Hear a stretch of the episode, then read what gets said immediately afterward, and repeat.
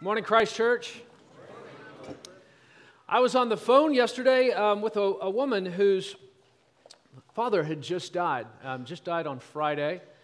And um, we were talking about the last days, uh, the last moments that she had had with her father.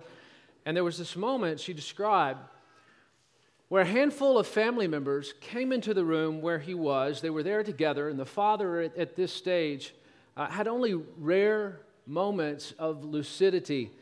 Um, and this was one of them. So they come in, just a handful of family members, small group of people. They enter the room, the teenage granddaughter, in a very cheerful, uh, kind of vibrant way, greets him. And he says this, and these were the last words that she heard him speak We're all here. I love you. May the grace of God be upon you. He said that to his family that was gathered there in that moment. What powerful words to be the last ones that, that this woman heard her father speak and, and the other family members who were there in the room. We're all here. I love you. May the grace of God be upon you. Our gospel reading today are some of the last words that Jesus has to his disciples. In fact, it's part of a section in John, the Gospel of John, that's called the farewell discourse. Another way of saying Jesus' last words to his disciples. He's saying goodbye to them. And, and in, gathered in this, this, you could call it a, a speech, a conversation, a teaching, and a prayer, all wrapped up together. Um, in these words, he says some of the things that are most dear to his heart, most meaningful to him, that he wants to make sure his disciples hear. And then he prays those things, the things that are most dear to his heart that the disciples would hear. So here he is at the end of his life, this final teaching for disciples. And what is he praying? What is he praying? He's praying for us, in fact. He's not only praying for the disciples there, but he's praying for all those who will believe through the message of the disciples. So his disciples will bear witness, and this message will go out into the world, and it will echo through time, and it reaches to us. And this is a prayer for all who will believe the message of his disciples. He's praying for us in this moment. And what is he praying for us? He's praying that we would have unity, that we would be one. That's his prayer. That we'd have the same kind of oneness, in fact, that he and the Father have. You, you cannot describe, there is no oneness that's any greater than the oneness that the Father and the Son, that the Holy Trinity shares. And he says, This is the kind of oneness that I'm praying for, Father, for those who will believe through the message of my disciples. We're starting a sermon series today called Becoming Builders of Unity. And uh, if that phrase or that title sounds familiar, maybe from the last series, it is. The first series in Advent, we did one called Becoming Tenders of the Garden. This is becoming builders of unity. Our next series, it's going to be in Lent, is going to be Becoming Who We Are. And together, these three are over the stretch of some months that we're calling a season of shalom. What you might say, uh, these are various ingredients of, of shalom, and this is part of it. This call to Christian unity, the unity of the church, and to us to become builders of that kind of unity. Before we go further into John 17, let's pray. Jesus, even as I pray, I'm, I'm aware that my prayers are folded into yours. This high priestly prayer we have in John 17, that you tell us that you, the ascended high priest, are eternally praying for us. Even now, you are at the right hand of the Father. And my prayers are simply folded into yours, joined into yours. And I pray, Jesus, that you would help us to grow in what it means to become builders of unity, that we would have the kind of character, that we would have the kind of hopes, that we would be filled with the kind of imagination and vision that you have for us, Jesus. And that by the power of your Spirit, we would live into that. In your name we pray. Amen. So, Jesus, again, he's just minutes away from his arrest. This is the end of his life. He's about to be arrested. And, uh, the, and after that arrest will come this brutal um, torture and then execution. And this is just minutes before all of that happens. He knows what's about to happen. And the first words of his prayer are this because he knows what's about to happen Father, the time has come. He opens his prayer in John 17 that way. Now imagine that you're about to be arrested, you're about to be tortured and executed. You have a few minutes of peace in which to pray. What are you going to pray in those moments? Jesus chose to pray for his disciples and for you and me. And you've probably had someone ask you, for, for example, how can I pray for you? And this is what Jesus asked himself. He, in this moment, he has a few moments of peace to pray, asks himself, I can imagine, like, what is it, Father? How are you leading me to pray? How are you jo- leading me to join you? What are we going to be talking about? And the answer comes that he is going to be praying for us. And we get a glimpse into the deep heart of Jesus here. We see how he chose to pray for us in this turning moment of his life, really, this turning moment of history. This prayer is where he goes. And it tells us that Jesus has two deep longings that have to do with us that we find in this prayer. Two deep longings. He expresses these longings in what you might call purpose statements. So these purpose statements are how we get at the longings, the two longings of Jesus' prayer here. Let me say a little bit about a purpose statement. Purpose statement is when we state together both, both the means and the ends, the steps toward a goal. Where do we want to go and how are we going to get there? And those two come together. For example, sand the wood so that the paint will stick. Why? Why sand the wood? So that the paint will stick. It's a purpose statement. That's why the statement is being said sand the wood. Leave early so that you miss the traffic. Why leave early? So that you miss the traffic. Pray really hard for the Cowboys that they might beat the Buccaneers tomorrow night and Tom Brady will not have any magic. You get the idea. A purpose prayer says, do this so that this thing will happen. So here's the longing that we see in the purpose prayers of purpose statements of Jesus. His first longing is that you and the people sitting around you, let's take that for example, that you and the people sitting around you would be one. That you, that we, Christ Church, that we would be one. That God's people everywhere, all over the world, would be unified as one. Let's look at verse 20, verse 20 and 21. My prayer is not for them alone, that's the disciples. I pray also for those who will believe in me through their message. That's us. Why? Why is he praying for those who will believe through the message? So that all of them may be one, Father just as you are in me and I am in you. Jesus is saying, My prayer is for all our followers, Father. My prayer is for the church through the centuries, for the church around the world to be one, for the church in Austin to be one, for Christ Church on Medina Street to be one, just like we are, Father. That they would share what we share, they would know what we know. His first longing is this oneness or this unity of the church. This is absolutely foundational to the, val- to the vocation of the church. Part of what it means to be called together as the people of God, our vocation as the church, this is foundational to what He has called us to be and do in this world. The early church picked up on this in the words of Jesus in the writings of the New Testament, and they kind of enshrined it in the Nicene Creed this very purpose of the church. Every time we confess our faith together here, we say, in the words of the Nicene Creed, I believe in one holy Catholic and apostolic church.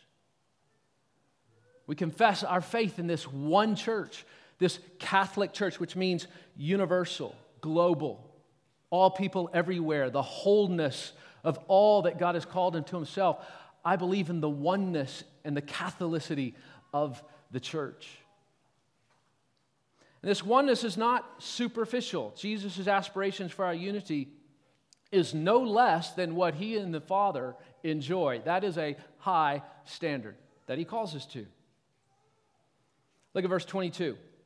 I've given them the glory that you gave me. Why? That they may be one as we are one.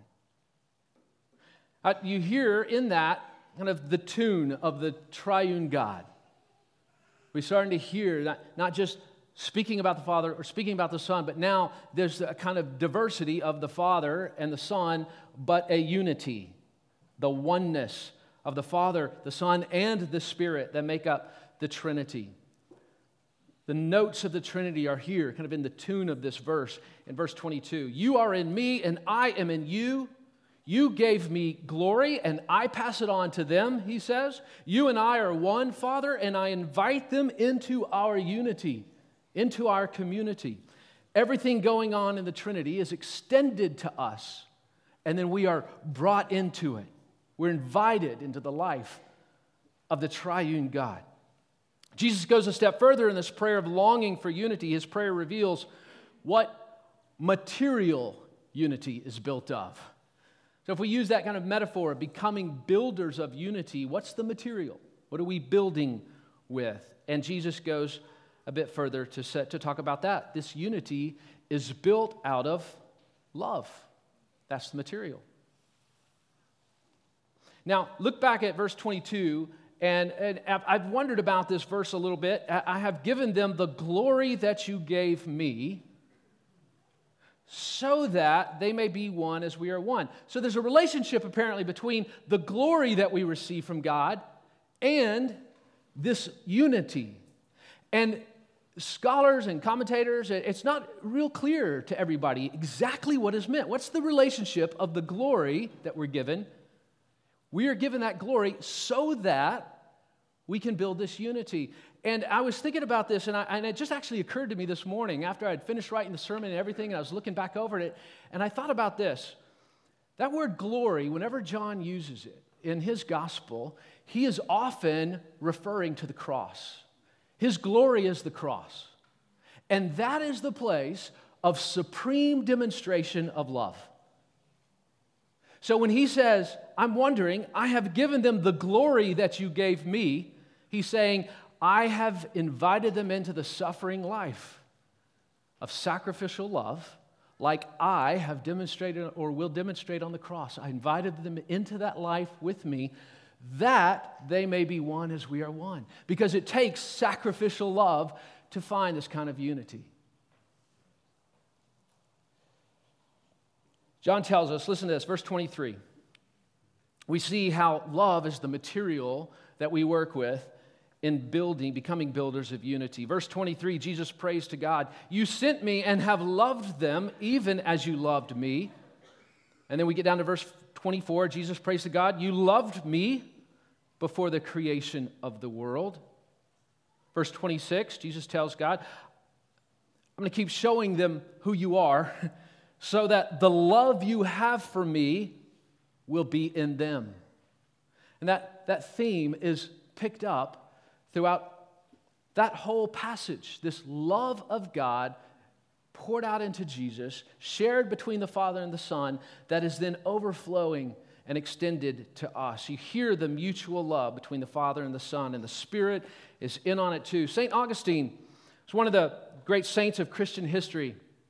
And he talked about the triune God this way as lover, beloved, and love itself.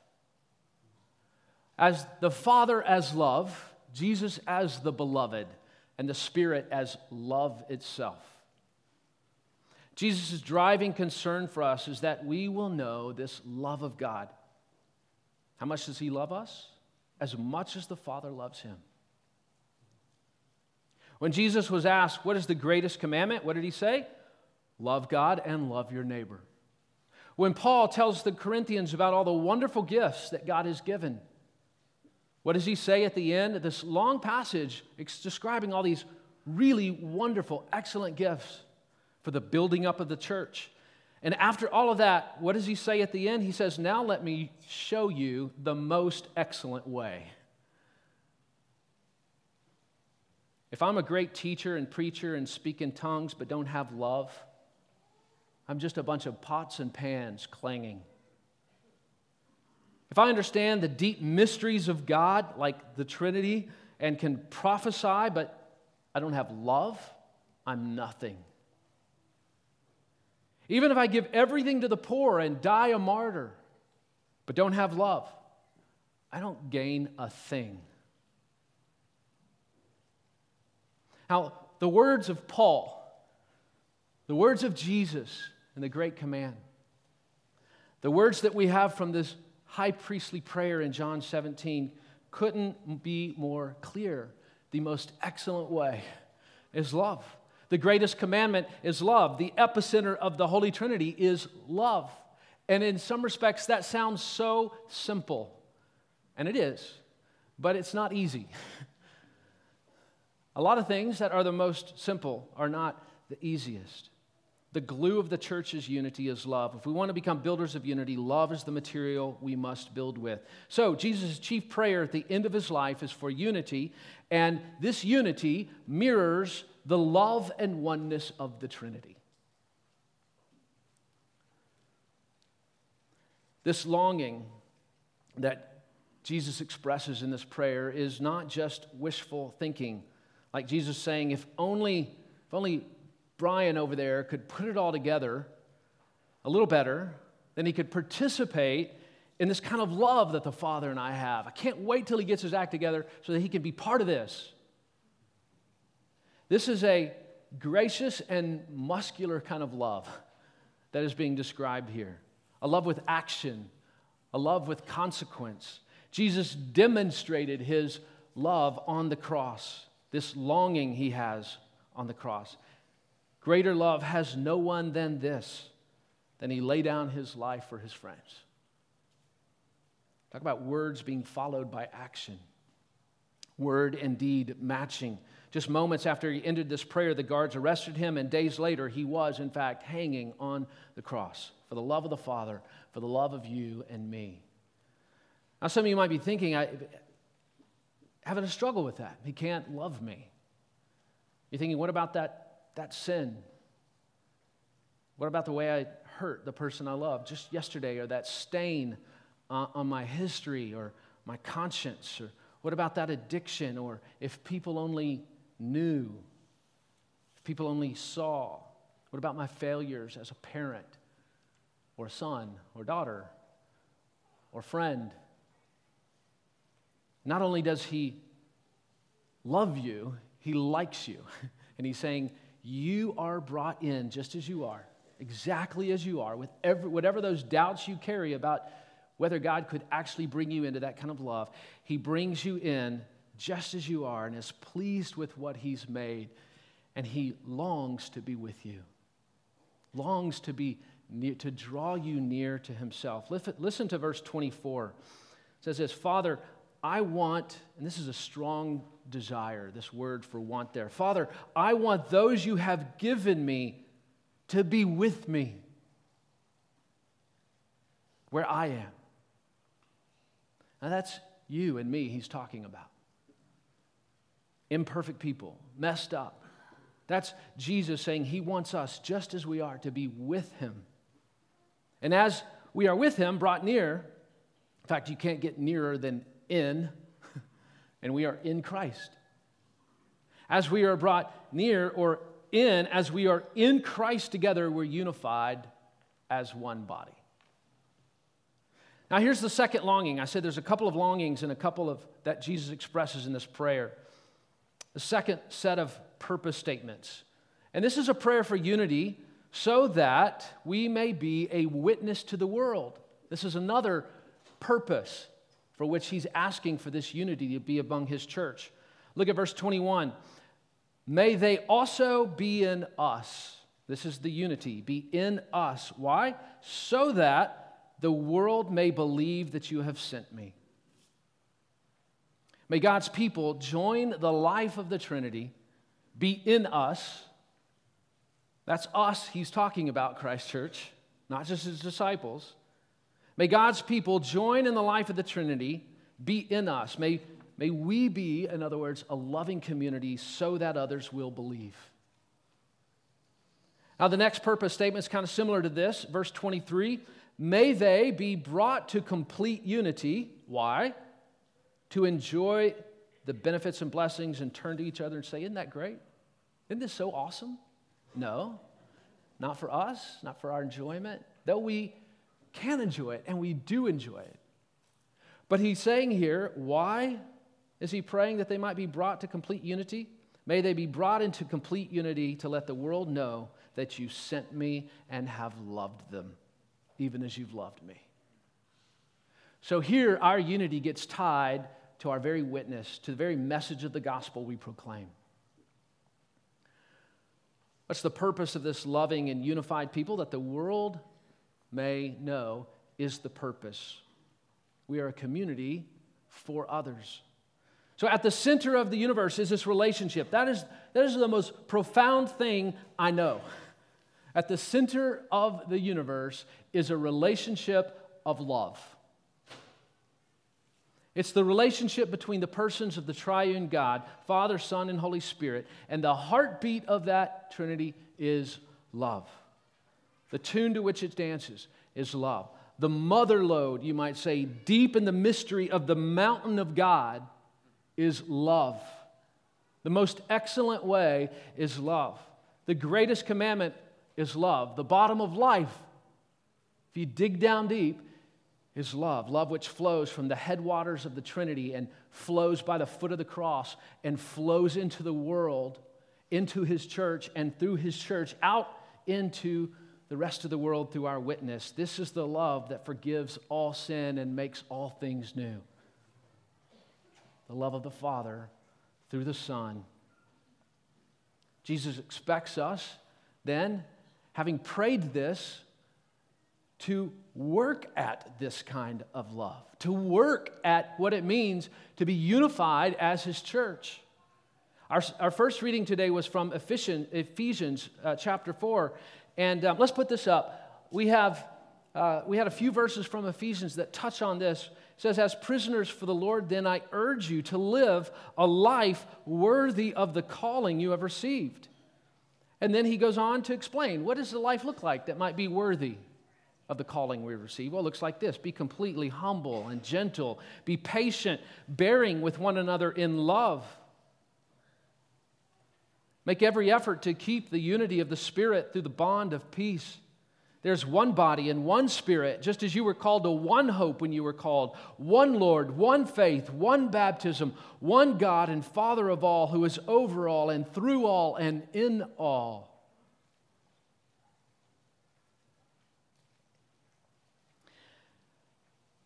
Some things in the text right there are going to be ones that we take a little bit deeper dive in the weeks to come in this series on becoming builders of unity.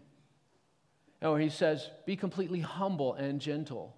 These, these are, be patient. These are some of the traits that contribute to our unity.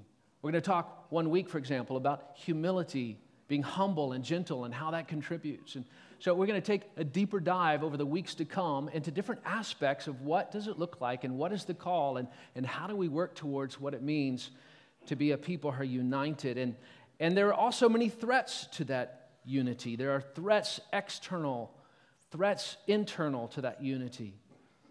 You know, in politics and media, it, it seems like fear and anger, attack, fuel, fuel the news cycle. If you want to win an election, it's probably not good to be Mr. Nice Guy. You're probably going to have to go on the attack. And that's what wins. And what gets clicks and social media and what sells advertising and news media, eh, so much of it is fueled by that which just gets our blood boiling or gets us anxious or makes us fearful. We get activated by those things. But the problem is that those very things also cause deep division, and we see it in our country deep division. These things can take root in the church as well. There are threats within, both of that nature, but also the more garden variety of gossip and grumbling and things that we all need to watch in our own homes and lives and friendships and everywhere. Be humble, Paul says. Be gentle, be patient, bear with one another in love. So Jesus prays this prayer. May they be brought to complete unity to let the world know that you sent me and have loved them even as you have loved me. Here's how I want to end this, uh, this message today. I want to pray together. I want to join, we are going to join Jesus' prayer in exactly what he's praying for. And I'm going to reread the passage from John 17 um, with some substitutions. Go ahead and put this up. Um, you'll see this is a paraphrase of John 17, and you know that because you see Christ Church in there. Instead of those and them, which is he's, pray, he's praying for those who will believe through the message of the disciples, he's praying for us and all believers. But we're, we're focusing our intercession in this prayer on, on this congregation and this community. And so wherever he says he's praying for those who will believe or for them, we're going to pray for Christ Church. In place of references where it says the world, we're going to pray for the people of Austin. So basically, we're going to just kind of localize this prayer and pray it for ourselves and our city. So, would you literally speak out loud voice this with me, and let's close with this prayer together. My prayer is not for the disciples alone. I pray also for Christ Church, who will believe in me through their message, that Christ Church may be one, Father, just as you are in me and I am in you. May Christ Church also be in us, so that the people of Austin may believe that you have sent me. I've given Christ Church the glory that you gave me, that they may be one as we are one, I in them and you in me, so that they may be brought to complete unity. Then the people of Austin will know that you sent me and have loved them all, even as you have loved me. In the name of the Father, and the Son, and the Holy Spirit. Amen.